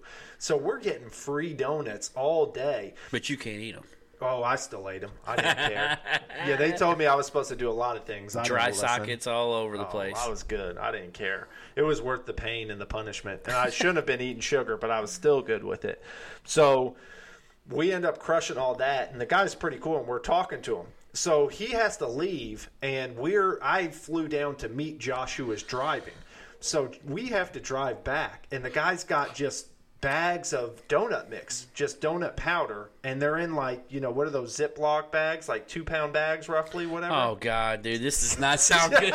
You're driving from Southern Florida, Correct. back to Indiana with baggies of donut mix. Yeah, I'm sure the police really will believe that when Oh get man! pulled over. So it was good, yeah. And needless to say, it was an experience, and it was 100% donut mix. And yeah, so it was. It was one of the two times I got pulled over with Josh that I legitimately. Wait, you all how we were actually got go. pulled over? Oh yeah, yeah. We got pulled over, and they saw them because they were in the back, just sitting there. You know, us being, I think maybe 19, maybe 20, weren't really thinking Well, what that could have looked maybe, like. Maybe you were, and you were just like, "Hey, it's donut mix." And I think, I mean, did they actually check the stuff? Oh yeah, yeah. They were like donut mix. Yeah, we get that all the time. they didn't believe it was. Do- we're like, no, just try it. Like getting ready. He's like, don't touch. You know, like you're about to get shot because you're going to touch and open a donut mix bag. But more, more of the story. Whenever I brought them back, what the guy told me to do with them was have my mom make pancakes out of them. Oh, That was mind blowing. So you made, I mean, you know, you had to make up the mix however you made it, but they were donut flavored pancakes that took it to the next level. oh, that sounds fine. Now, let me ask you this Do they got those at Harvest Homecoming? No, I don't think so, bro. I don't wait in line for those donuts anyway. Yeah, I don't either. so, I'd rather have honey cream or somebody else. uh, so we're picking our Derby winners. Yep. What's your strategy? Tell the people what's, what's, what's my strategy? strategy? I'm not giving away my strategy because Okay. then you may change your pick. Okay, that's fair. So you want me to give my strategy so that No, you can you steal have to give my your, you pick don't have again? to give your strategy because here's the thing: neither Yeah. one of us have a strategy because we have no idea what's going on when it comes to horse racing. Allegedly. Yeah, I mean, I've been I've been handicapping horses for years, and you have no idea. Well, this is the thing. You know how that horse went down today? I mean, Yeah. allegedly. Like, I, I don't want to speak too much on the you got topic strep here. throat or something. Yeah. So I'm just saying, how often have you heard of a horse getting strep throat? Well, I guess what? uh, He doesn't really have strep throat. He has throat problem. Yeah, Th- thyroid issues. Omaha Beach got beached, and guess who was on the contributing end of that? That's all I'm saying, bro. Who's, you did you did that? I'm, I'm not saying anything like that. I just Rika- had a little didn't give Miss- twitch and went. You didn't. He didn't give him his Ricola this morning. Yeah. So all right, who you taking? Well, I, I, so I looked over all this, right? I studied the science of what is horse racing. You looked at the odds. Let's just let's No, just, no, no, bro. Let's just call it how it is. The odds are good. You got to study a couple things. So, what their outfits are, you got to look good, dress good, feel on, good, dude. You ride sound like good, bro. you sound like a girl that's in a tournament con, the NCAA tournament bracket pool. I'm picking them because they got beautiful jerseys. Listen, I wasn't done yet. That was just one fold That's of it. That's exactly where you're going with this. If dude. there was coin flipping involved too, then I would have told you that. But in this case, there was not. So that was the way that initially it started out, right? But then you get into the real science of it. And you go back and you look at the history of the Kentucky Derby. Now, the problem with looking at the history of the Kentucky Derby is we don't know what the track conditions are going to be. If it rains and is a wet track or a soft track, my pick could be in trouble. But if it's nice, firm track and allows those horses to get out and be a sprint, I like where my horse sits. The other thing with this, and this is going a lot deeper than what you'll even understand, bro, which is why I'm going to win again, and you're going to be wearing that mullet. But gate five, since they've been tracking the gates, has 10 previous winners. So out of all the different gate positions, how long have they been tracking this? well, a while. You know, I, I see a couple of other eights. I see some sevens. I see some. So yeah, basically, ten is the most out of any gate, and And, wait, and what gate is that? gate five. And so, what gate five is is an improbable victory, and that is the name of my horse, Improbable. Now, he's going to Yeah. be rode by Irad Ortiz Jr. Could be Irad, could be Irad, could be Dingbad. But I'm just saying, Bob Baffert is the trainer, and he's got six to one odds in the white, black, and green, He's got an improbable chance of winning. Is basically what I'm going to tell you. representing the Philadelphia Eagles. No one cares about your dumpy horse. That thing's gonna Okay. get. That thing's gonna get put down to be dog food next week because he's gonna be. They're gonna be so upset with how terrible he does in the derby. I think he might have been that Chick Fil A you ate earlier, bro. Oh, that's chicken. So they say. So Does chicken have now it's time for the horse handicapper to give all you derby listeners out there your horse to take. it? Drum roll, please. And I'm going four stalls down. Which way am I going? Of course, I'm not going the rail, bro. I'm going gate nine. Hmm. Plus Que Parfait. Well done there. And you know why? Plus que parfait. Don't. Because you're French. You like the French people. Everybody likes parfait, dude. That's Ooh. the main reason why I did this because everybody likes parfait. I don't. I don't care about the thirty to one odds. I don't care that he's been ridden by a, a f- former famous guitarist Santana. Yeah, he rips, bro. shreds, Shreds. whatever. My It bad. doesn't matter. Everybody likes parfait. No. It's t- I want to argue. Lock with it you. in, bro. Yeah. Parfait's taking taking it. This is my question to you. When I used to work at Dairy Queen, we had a peanut buster parfait, which was an ice cream parfait. Every once in a while, I get a yogurt parfait from McDonald's. Is a parfait, is both of those a parfait? If so, which one is your preference to? I don't know. I, if I'm going to either one of those, You're going ice cream. I'm going to Blizzard. So I, No, that. I'm just going. In, yeah. Listen, Well- that's not an answer. The answer is: Are both of those a blizzard? Or are both? Listen, you just screwed me all up, man. W- would you answer the question? This is an interview where you don't get to dodge the question. Are they both parfaits? By name, yes, but in theory, yes or no. Yes. Okay. So ingredients don't necessarily matter, and then which one would be better? ice cream parfait. Ice cream parfait, yeah. Yeah, I'd agree with you on that. Ice cream's definitely better than yogurt. Yeah. And with 31 odds, if you were to bet on this horse, you'd probably be able to get a lot of those parfaits. So everybody out there, don't do it. With this wet track that's going to be there because the weather says it's going to rain, Right. it's anybody's race. Yep. Well, and there's a lot of odds that were close with the favorite coming out of it. I mean, we saw a couple of six to ones, five to one, and then it gets you know onward and upward from there. Fifteen to ones, twenty to ones, thirty to ones, and we've learned in the Derby. It don't matter. Yep. So, moving forward, we got power moves. And I'm going to get soft on you guys again, like I did about 15, 20 minutes ago. You're gonna get vulnerable, And bro. uh, I am. I'm going to give um, a great story for my power move. I know I'm normally the one that's funny because BJ's not funny. Um, Funny looking, bro. What's up? Yeah. What's up? There was a uh, story that came out um, over the weekend um, during the draft that I thought was a fantastic story. Uh, I actually shared it. Uh, so hopefully some of you guys saw it, and if you didn't, I'm going to uh, recap that story for you. So the 49ers drafted a drafted a fella named Dre Greenlaw. Uh, went to the University of Arkansas, played football for Arkansas. Dre. What's up, Dre? Dre Greenlaw. Um, they drafted him in the fifth round.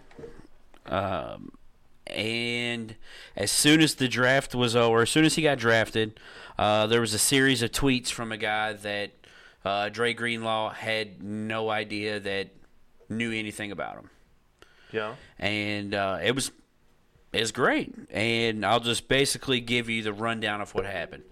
So Dre Greenlaw goes to Arkansas his freshman year. He's 18 or 19 years old.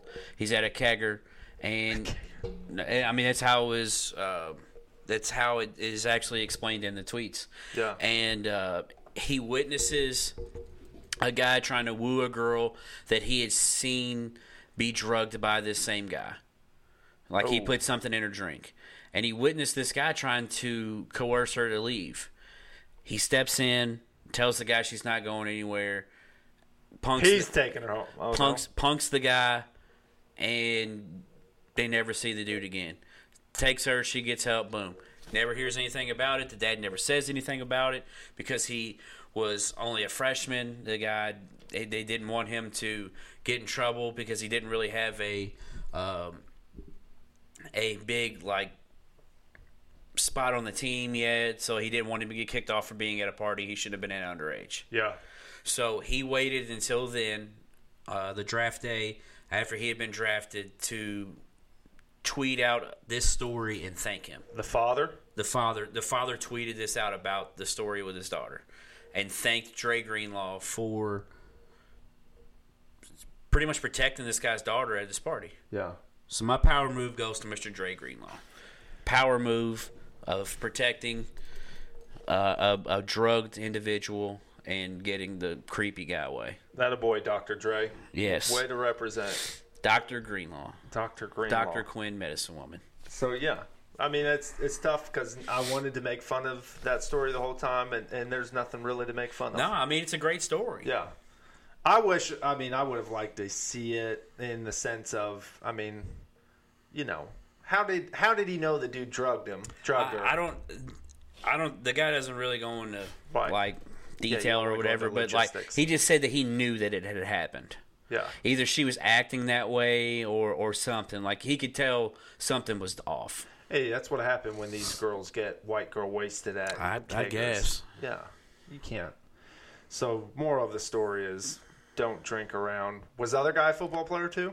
They said they didn't know the guy. Okay, Yeah, and they never saw the guy again. Good. Yeah. he probably wouldn't have. He's probably going to get yeah. yeah tapped. Yeah. So yeah. Well, mine's a little bit more of a uh, sensitive subject as well too, because recently, if you looked at the news around here, you've seen a couple of judges who were recently shot, and you would think in your head, we're we're in power move section. So how is this going about? Well, the power move is listen. Don't advise it to anybody, but if you got the cojones to shoot a judge, I mean, we're we're talking about not one judge, but two judges. Then you're probably a bad dude. So therefore, I'm going to give you some street cred, and I'm going to give you the power moves. And th- it's a funny story because I've heard mixed. Have you have you looked into it at all? Have you heard anything Yeah, it said it? that they were in Indy. They're Clark County, so that's uh, Clarksville, Jeffersonville. I don't know. Yeah, the it's Clark, but- Clarksville and Jeffersonville, and Yeah. I think maybe Sellersburg. I'm not 100 percent positive about the Sellersburg part. Yeah. I know it's at least Clarksville and Jeffersonville, and they were in Indy for um, not really what is it, a convention or, or some something to that extent, It was like a learning, or Con- a conference. A yeah. conference. That's what Yep. it was called. And they had gone out to drink at a bar, and they were going to White Castle to get food. Right. So It's that's the, totally like broing out.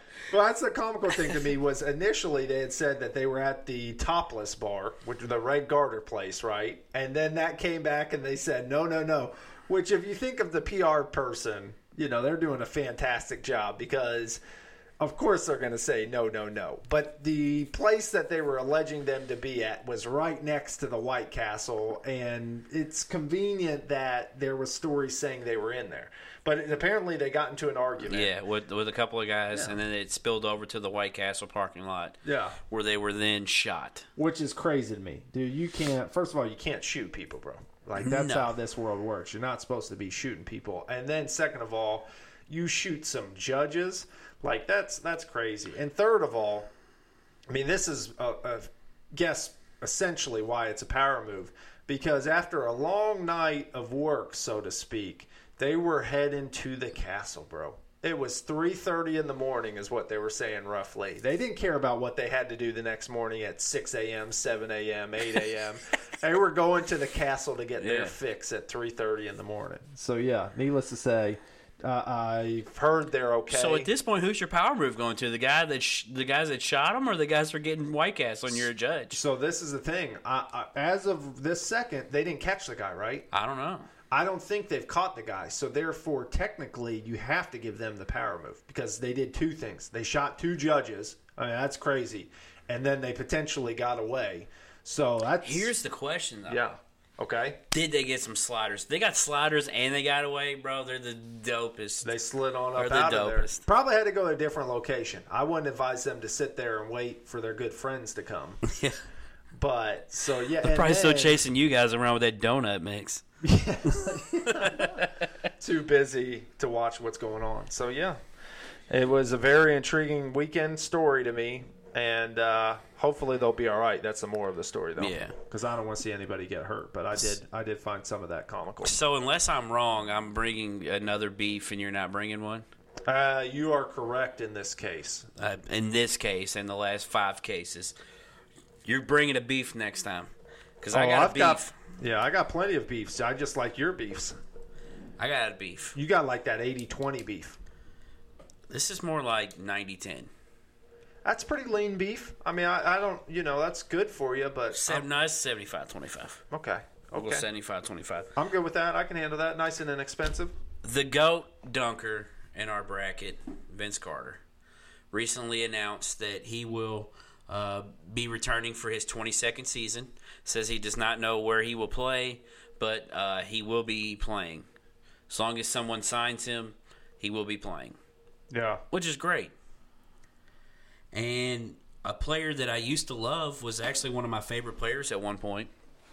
Fun fact Beef Nugget. Ooh. Agent Zero decides that he's going to continue this pattern of opening his mouth and inserting foot. I think he likes to make headlines, by the way. Shocker there, huh? Tweets out. I'm gonna I'm gonna read it how it's written. I respect your love, but there's young players trying to live the dream you did, and every year you play, that's one player getting cut from his dream because they will make your or they will take your name over them. Yeah. Which I don't think is true, by the way. I, I think there's a couple of teams who want Vince, and then obviously I think the Raptors want him to finish it, their career there, but do one of those one day contracts, whatever it may be. But I don't think there's a ton of teams in the Vince Carter market right now. I'd take Vince in, in Toronto. Put him in. Oh. Tor- Put him in Toronto next year. I'd like to see that. Of course, so, but I don't think they have a roster that really allows it. And it's like I said, he's more of a locker room glue guy. I think Atlanta was a great fit for him this year, so I, I think he could be back in Atlanta again. But anyways, go on with what So- you're saying. Uh, Gilbert Arenas actually was. I wouldn't really say this was made popular, but this was made big a couple weeks ago when he said that about himself. When he, I don't know if you saw that story where he came out and said the reason he retired was because of this. Yeah, Uh, he didn't. He he got to the point where he saw that he was getting picked up over younger guys. Here's my thing. You said it earlier, and I'm going to use it again. These guys are professionals. Right. These guys are paid to score. These guys are paid to do this. These guys are paid to do that. If you're getting, if you're getting thrown to the wayside because of an older player, get better right. don't blame an older guy for making a roster because this guy's not making. Get better. Yeah, Just get better. That's it. That's end of the day, plain and simple. Get better. So Gilbert Arenas, you're wrong. That's that's my that's my beef is with Gilbert Arenas. Stop. I mean, if you want to say that about yourself, that's fine. right. This is one of the best players of our era as far as popularity. I would say. I mean, he was just everyone loved Vince Carter when we were kids Yeah, there were certain players that like everybody loved. Like everybody loved Iverson and everybody loved Vince Carter as far as as far as kids go.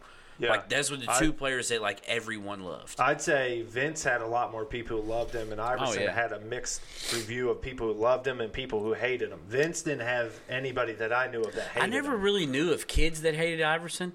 I knew No, of I no. knew of adults. I'm just talking about like strictly people our age. Yeah. It was like those two guys were like everyone loved Iverson and everyone loved Vince Carter. I was biased towards both of them because think about it. Vince was a Tar Heel, so Yeah. you knew I loved that. And then obviously growing up initially in Emmaus, PA, I mean that's Philly's not far from there. So Yeah. Sixers have a special place in my heart. And watching Iverson do what he did, And another guy I'd maybe throw in there is McGrady. I think feel like everyone a lot of our age loved McGrady too, but yeah, just happened to be cousins with Vince Carter. yep, that, I mean, maybe that's another reason why I have a beef with Gilbert Arenas because it's like, look, man, like he's one of the last player. He actually is the last player of like our growing up era still playing.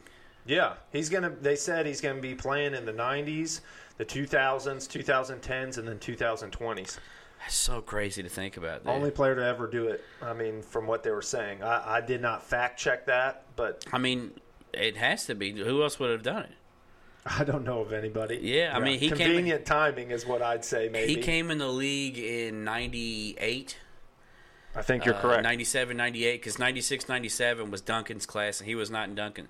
He was not in Duncan's class, because uh, 95, 96 was uh, Kobe and Iverson.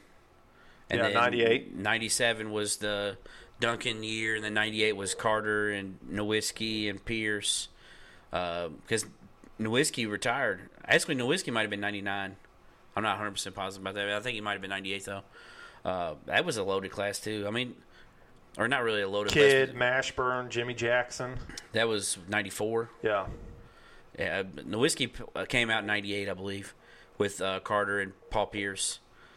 Uh, but I think that might have been really the only three. I mean, that '96 class, I, I know I did a back in the early Yep. days of, of, of Beef's Beef. I did my uh, top draft class, and that was what I crowned as my top draft class of all time. this one was '96. okay. I thought you were saying that because I was going to say Antawn Jamison, Vince Carter, Dirk Nowitzki, Paul Pierce. It's not it's not bad as far as names. No, Um, but but I some mean, other guys you know on there. But when you're talking about, I think Raef LaFrentz was in '98, out of Kansas. Was he in there? Yep, third pick. Yeah. Uh, Olowokandi was the first pick. yeah, out of Pacific. Bibby was two. out of Arizona. Yeah, some names. Yeah, some names you definitely knew, but uh, Dickerson wasn't in that draft, was he? Michael Dickerson Um, nah, yes, yes, he was. out Four- of Arizona as well. Fourteen. Yep, Went to Vancouver. Is that right? Houston. Houston. Okay. It could have been traded, but I'm seeing Houston. Yeah. Well, I mean, if you go back to that '96 class, man, that '96 class was loaded. Uh, I mean, you had guys like Marcus Camby, who had a really long, solid career. Ray Allen, uh, Allen Iverson, Kobe Bryant, Peja Stojakovic, Steve Nash, uh, Antoine Walker, Jermaine O'Neal. I mean, you just had like it was such a loaded class. I mean, to me, it's the best class of all time. You know what my beef is? My What's beef is that you just said earlier that Kobe Bryant was da da da da da, and now you're using him. He's still an all-time great. He's in my top Hey. ten players of all time. Hey man, I'm just saying. He's in my top ten players of all time, but I wouldn't put him as. A, I don't think he's a top Laker. I think the beef audience would agree with me on this. I I, I said it whenever I did my top ten players that I knew that a lot of people wouldn't agree with me. I said from I was I've said multiple times that I knew people wouldn't agree with me. But that's why it's my opinion. I think that I think that Kareem is the most overrated player of all time, and here's why. I'm Bill Russell. I mean, I can see your argument for it eh, because it's essentially the same argument that I have. Right. Because I've seen people say that Kareem is the GOAT. I've heard people say that. To me, Kareem has all the stuff he has because of the longevity of his career. I'm not hating on someone to stay healthy and play that long, but I don't even put him as a top 10 player of all time. He did invent a shot that was unguardable. Like not nobody else was doing that shot before he Yeah. was. I, I mean, I don't, I don't know what you want me to say. I still think he's overrated. And not, not to say that he's bad, but I think he's overrated. Yeah. That could I mean that could be true. I, I disagree, but I, I know the other person I would get butchered for on here, even worse. I'm not going to say it, but there's definitely someone that I know, especially in this area, there's a lot of people that would get mad at me for saying it. But I oh. you may be able to figure out who I'm talking about. But I think he is also overrated. Reginald. No, I don't think he's really rated. no, I, I mean, if I'm being fair, like all time greats legend? near the top ten, yeah, I'm talking a legend. Well, That the legend. yeah, Been to yeah, his house. I, I think he's I think he's overrated. I, I just do, man. I, I would put both of those guys on the outside of the top ten. I think you're Not- sick of the head. Not to say Sick of that neither head. one of those guys aren't great because they're both great, Yeah. but I can think of at least ten players better than them. Well, hey, if you're a top 15 player of all time, bro, that's pretty But then, see, daggone here, here, impressive. here's the thing, though, man. what? I- What's the I- thing, I man? You just said they're a top 15 player of all time. Yeah, What's I, the and I just man? said they're overrated. They're the Well, most. what are you saying they're rated at? You think? You I've think- heard people say that both of those guys are like the greatest player ever or top three players. So I'm saying that they're way overrated. I for sure have heard Kareem in the goat argument. Yeah, and it's no, times. it's not. That's not even. A, Honestly, I don't think I've ever heard Bird as a GOAT type player, but I have heard people say that's their favorite player. So I I can understand that too. And I, I think when you're looking at the whole package, Bird had better passing than what 90% of the league had at that point. Who are you taking it to? Because I know who your one is. Who are you taking it to? I'm not getting into that. No, who, who are you taking it to? I mean, I, I'm not gonna. I don't know. I mean, I don't want to. I, I would say probably LeBron's in the conversation for two. Yeah. Um, I do think Kareem is in the three or four position. Um, I do think Shaq is up there. I do think Magic is up there. I think the one player who is underrated, I would say on that list would be Isiah Thomas. And I wouldn't necessarily say I'd have him in my top five, but I would say I'd have him in my top 15, and maybe not everybody would have him. It's a guy who heart went a long way, but he had skill as well, too. Um, and potentially one of the best leaders of all time, too. I think a guy that I, I I know I said it in there. I think a guy that's underrated as well. I mean, you may disagree with me because you think that he is that he is known. Kobe Bryant. No, Hakeem Olajuwon. I think Hakeem Olajuwon is very underrated. Yeah. Uh, I have him in my top. I had him in my top ten, but uh, I did. I think when it gets to the end of the day, I think a lot of people forget about him. Yeah. Well, I mean, they were on that championship team whenever Jordan was out, so that's kind of the argument for Yeah. against them, I guess. But the one thing I will say about Hakeem for sure is, in my personal opinion, and I've seen, you know, I've played in different positions and I've studied the post game, and I would say Hakeem had the best footwork out of any center that I've ever seen of all One time. hundred percent. There's not. I don't think. There's, I don't think Yeah. there's an argument. The Dream Shake was set up by the footwork, so I mean, the fact that guards were going to him and still are, Yeah. still go to him for footwork. That, I mean, that tells you right there. It's he he has the best footwork of all time in basketball, in my opinion. Not Yeah. just big man, he just all time. He's impressive, man. And I think that whole team though is a little bit underrated because they have that dog mentality. And then obviously I like Kenny the Jet, you know, former Tar Heel, but Sam Cassell, and then probably my favorite is Mad Max. I mean, Mad Max is that dude. So And how are you going to forget about their second best player, Who? Clyde Drexler? Yeah, Clyde's overrated. I mean, I don't. I mean, he's still their second best player, though. yeah, and Clyde is good. I, I respect anybody who has um, contributed to Team USA success. Is The how thing I liked about that. Clyde Drexler, and I mean, then we can kind of wrap it up. Yeah. Um, I always liked it. Like he just played. Like he didn't really. And some people might say, "Oh, well, he didn't really talk. He just let his game do the talking. He never Yeah. talked really." Eh, I mean, you saw him getting a couple scuffles, but I mean, who didn't back in the '90s or in the late '80s? Yeah, and some of them were defending himself to a certain extent. I, I think it would have been cool to see Clyde finish his career at Houston. Obviously, went to Portland, and then uh, yeah, he was at Portland. He went to Houston, and then I think that's where he, he did end at Houston. yeah, the Rockets. But I'm saying overall, being well, going to college in Houston, just staying his entire career That'd at Houston cool. would have been pretty cool. Yeah, yeah.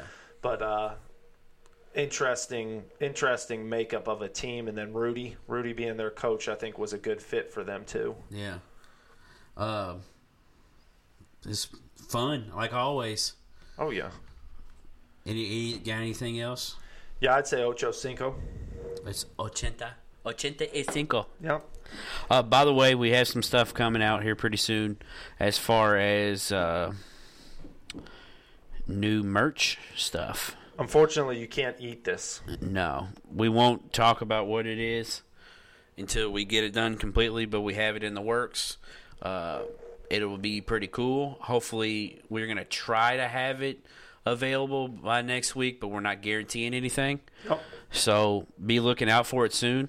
Um, And it's going to be a major limited release. So, Yes. based on what we saw from the t shirts, we're going to bring out about, what, 20 pieces roughly?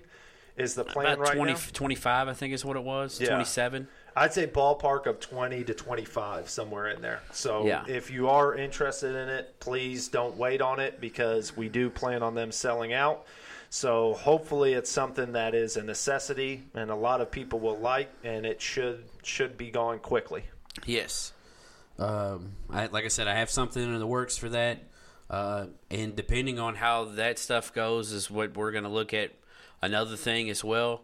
So, just like just like BJ said, if you want it, you better get it quick because at the end of the day, that's just going to be all of them. And it's definitely not the donut batter that I had from when I was 19. I promise that. So not at all. I know that was pretty good, but that might be past expiration date. But guys, bet on my horse because it's going to win. Stay dry, win some money. Success. It's got enemies. You can be successful and have enemies, or you can be unsuccessful and have friends. Yeah, and my success at the at the horse track that I'll have this weekend. gonna lose friends. is going to lose friends because BJ's going to have a mullet. So try to stay dry. Try to win some money. One and oh. zero.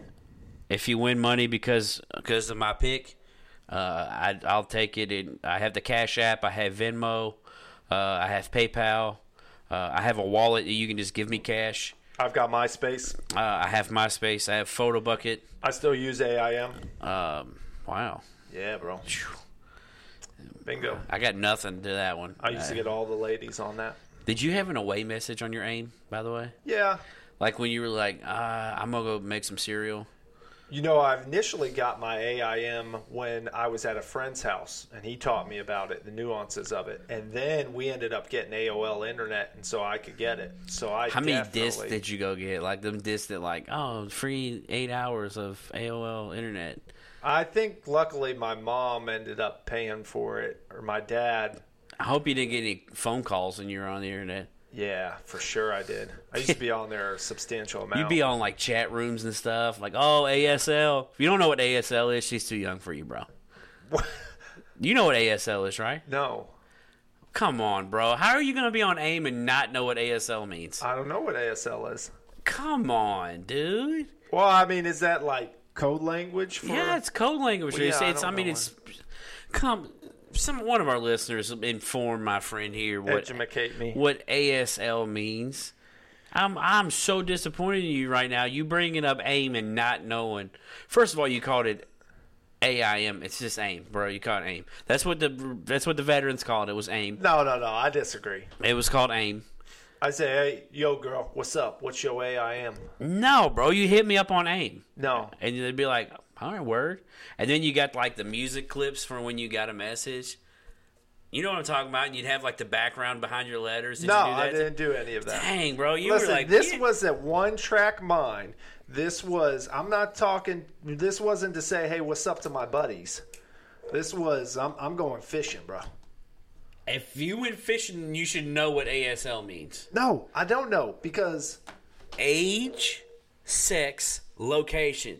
That's what ASL oh, stood for. Oh, Yeah, yeah, yeah. Come I'm on, bro. Yeah, but I don't even You- know you are BRB, all that. Yeah, Don't I'm be with you. talking to me about AIM Okay. if you don't know what the acronyms mean. I bro. do remember that now that you say that, but that's what I You go to the the, chat time. room, bro. That was all it said was ASL, ASL, ASL. It was all it said. Yeah. That's all it said. Yeah, but see, that's why I wasn't in chat rooms. I was That's in you, direct. bro. You had I to mean- go to local chat rooms. No, no, I did not. You had to get their messenger name from them when you met them at the too. dances. You could do that too, but that would- that involved leg Effort, work. yeah. That involved leg, I liked leg leg work, effort.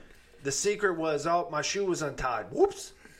No, bro, I'm like I'm like meeting girls at like Atlantis and stuff and be like, bro, Yeah. give me your aim. You don't got any paper there. I'm with you. That's the problem. So Atlantis is not a good place to meet them. But And dude, it school really dances were. like, dude, it really threw a wrench in your plans when you were like, "Hey, girl, what's your aim?" And like they'd spell their name like strawberry, but it'd be like a three instead of an e. Yeah. and you'd be like. Bro, where's this girl at?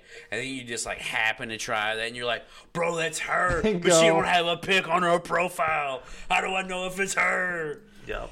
I say play the odds. Man, and first guess world what? problems, if her bro. name is Strawberry, she's probably a ginger. First world problems, bro. That's I miss AIM. Bring AIM back. Bring it back. Bring AIM back. I think it's actually still alive. You think so? Yeah, it's probably just not utilized. There's no way, dude. You think chat rooms are still a thing? Yeah, dude. I had somebody tell me the other day that there's things where it's like you literally go and random people and you just meet random people. So that's like a different That's that's version called of chat, chat room. roulette or Omegle.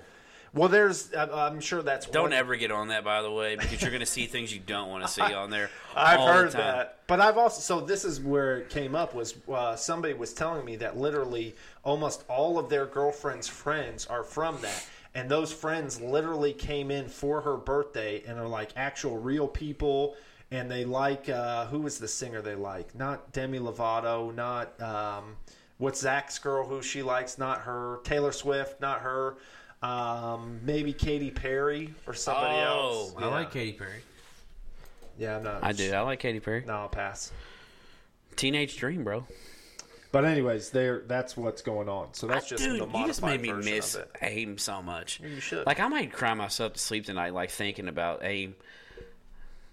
I, I miss it, dude. If you go back on, see if any of those girls are still interested. I don't even remember what my name was back in the day. Do you still remember what yours was? I do because guess what? I've it's used- the name on everything still.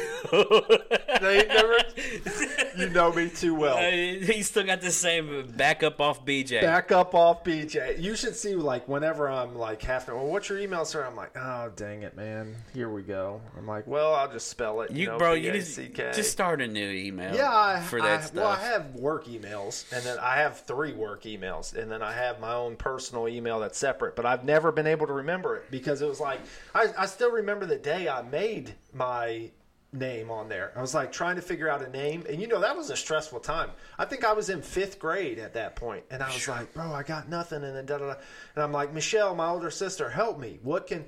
And I don't know. It was the first thing that she said. Back up off BJ. I was like, "Yes, that is it," because I thought I was tough, and so it stuck with me. Back up off BJ. Man, Yep. hit me up on AIM this weekend. Hit For me sure. up on AIM. For shiz. I'll give you guys horse handicaps. I almost sounded inappropriate. No, it did. How? I said horse handicaps. That's not, I, I guess you that does think sound kind for a of second. bad. I don't know. Inappropriate, kind of like what the Trailblazers are doing to the Nuggets right now. But hey, if if you miss AIM, hit me up. We'll start it back. We'll make our own. We'll call it BIM. Beef's internet messenger. Yeah. But guys, try to stay dry. Have fun watching Derby. Have fun watching the Oaks. If you go out there, win some money, give it to me. Be safe. Get an Uber. Get a You're taxi. welcome. That's all I got to say. You're welcome. Yeah, you're welcome for starting that trend towards the mullet. BJ does the improbable. Yeah. Have a good one, guys. Beef out.